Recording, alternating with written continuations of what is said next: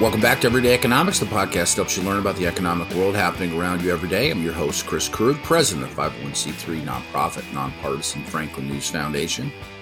Everyday Economics, a production of America's Talking Network. You can subscribe to all of our podcasts at americastalking.com. To support Everyday Economics, please make your tax-deductible charitable contribution by clicking the link in the show description. We're recording today's episode on Friday, January 12th, and joining me as always, my friend and partner, Dr. Orphe Divounguy, PhD economist. Dr. O, of course, you no longer live in the city of Chicago, and I believe that you're one of those folks that counts themselves lucky to be able to say that. Chicago is a terrific place. I mean, from the standpoint of architecture and history. The Arts and Museum. I love the Arts and Museum. You know? Yeah, you can keep going. There's all kinds of things that you can be proud of. And the lake there, you know, it's just awesome. What you can see and what you can taste and what you can touch, aside from bullets, of course, is pretty darn good. That's right. Underlying economically, not so much. So you're working on a piece that's going to come out in the next edition of Cranes, where you're a columnist, Chicago Cranes, Chicago Business. So just some data points to get us going on, like really what's going on inside of Chicago. And you shared these with me. From November 2022 to November 2023, employment in the city of Chicago only grew by 0.8%, whereas the rest of the country, it grew 1.8%. So it grew at less than half the pace of the rest of the country. And the U.S. unemployment rate has remained fairly constant at 3.7% in the second half of 2023. And as we get into 2024, we'll get new numbers for January and February, of course. But Chicagoland's unemployment rate rose to 4.7% in November, and that was up from 3.9% in June. So there's something underlying going on inside the city of Chicago from an employment standpoint.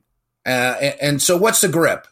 That's right. It covers the metro, the metropolitan area, the greater Chicagoland, right? And it's kind of frightening how fast Chicagoland is slowing in terms of its labor market. And you're right. You mentioned it. And not only, you know, the unemployment is rising, it's not rising because you have a bigger increase in labor, in the labor force and people looking for jobs. You literally have a cooling. I mean, you have very steep decline in labor demand. And I know that because I looked at annual nominal wage growth. You know, in the U.S., nominal wage growth is in the last month was 4.1%. in November, because that's what we can compare to. In Illinois, it was a sluggish 0.4%, basically flat, right? Lower than the rate of inflation. And for Chicago, the Chicago metro area, it had actually fallen. It fell over the past year by 1.97%. So you see wage growth still positive across the country, right? Positive, growing faster than the rate of inflation. Wage growth flat, 0.4% for the state of Illinois, slower than the rest of the country, lower than the rate of inflation. And in the Chicago metro, wages are actually falling over the past year by almost 2%. And that, to me, is a sign of trouble. You have a labor market in the Chicago market that has slowed tremendously, you know, and you're now starting to see that basically you could have a contraction. You know, wage growth has slowed. Wage growth is not just slowed, it's fallen. You have, and yes, you know, some positive stats. In November, Chicago just recovered all of the jobs lost during the pandemic, right? So we're back to where we were at the start of the pandemic.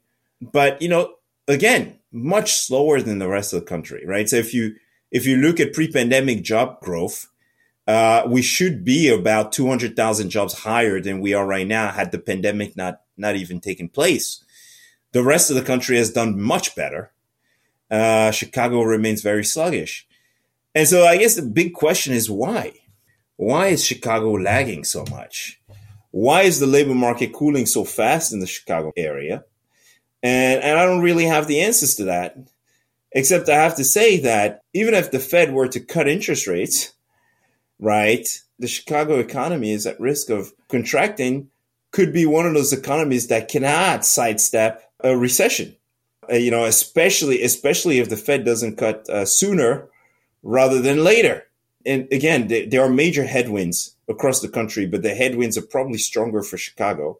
And one of those headwinds I want to add is probably the rising number of commercial real estate properties that are teetering on the edge, right? On the brink of default.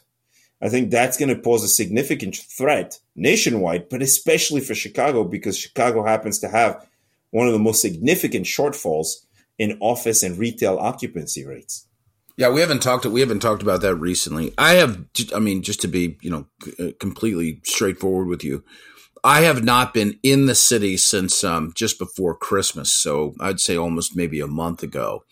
But, I do spend a fair amount of time in the city of Chicago, and it's just not the same. Years ago, at the beginning of the pandemic, on the Illinois In Focus podcast, which is also available here at America's Talking Network, when I was on that program with Dan McCaleb, I had warned, I said, these mitigations, these decisions that are being made about the in-person work and kids going to school and things like that, and businesses being shuttered and mandated closed. And I said that just this simply, because I'm not an economist and I don't pretend to be an economist. And I love the fact that I get to ask you questions, frankly, that are kind of dumb questions from an average person. But I said this. I said, it's not like a switch. It's not like a light switch. You cannot flip the economy off and turn the economy back on.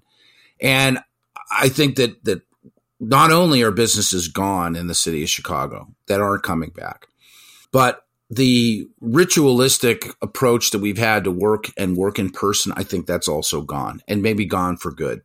And cities like Chicago that rely on corporate headquarters, where larger groups of people come together to do work together, I think it's really, really, really going to suffer more so than maybe some other markets, because there is so much consolidation of that kind of office space usage in the city of Chicago. And I just don't see that coming back. I don't think there's a tremendous amount of appeal among businesses, in putting offices into Chicago right now, because they don't want to deal with what's going on in the city. They don't want to deal with the crime. They don't want to deal with the migrant crisis that the city's had. We've had 32,000 people come here since August of 2022. And, it is just not the environment. I started by saying it is one of the most beautiful cities in the world, and that is a fact. That is an absolute fact.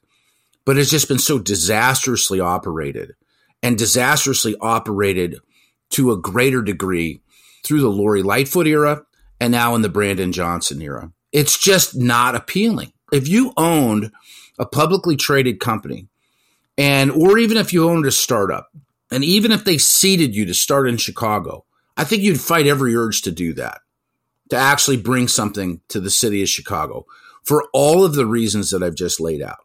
Well, and you know better than me, because you live in the area, and you've probably seen a lot of these corporate giants leaving the city of Chicago and relocating out of state, taking a lot of some of their workers with them, but just not there anymore, leaving these buildings empty or half empty. And of course, right, the value of these properties has fallen tremendously. A lot of these commercial real estate properties are sitting around on negative equity, and there's not a lot of buyers out there for these properties. And that, I think, that's the scary part.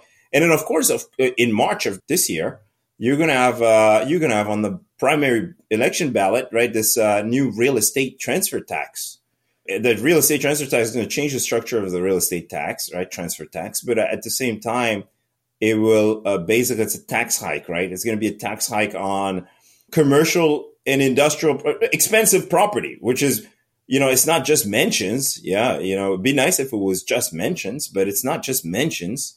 It's also commercial and industrial property that tend to be a little bit more on the expensive end, right? So that could actually prevent the flow of buyers to some of this distressed commercial sector in the Chicago area. Of course, supporters of the tax increase are saying that this is going to help the city combat homelessness, but ultimately You know, if you look at office occupancy rates and the disproportionately high distress in commercial property loan in Chicago, the heightened tax burden could further depress property valuations and elevate the risk of delinquency and default. And so, you know, the jury is still out on this one, but it's risky business, in my opinion. I think going forward in an environment where the economy is slowing so fast, it's important for policy leaders in the city and across the region to be a little bit more careful about the types of policy proposals they're putting out there. I think it's well said. We'll call it good right there. For Orphe Divounguy, this has been Chris Krug. Subscribe to Everyday Economics and dozens of other quality podcasts at americastalking.com.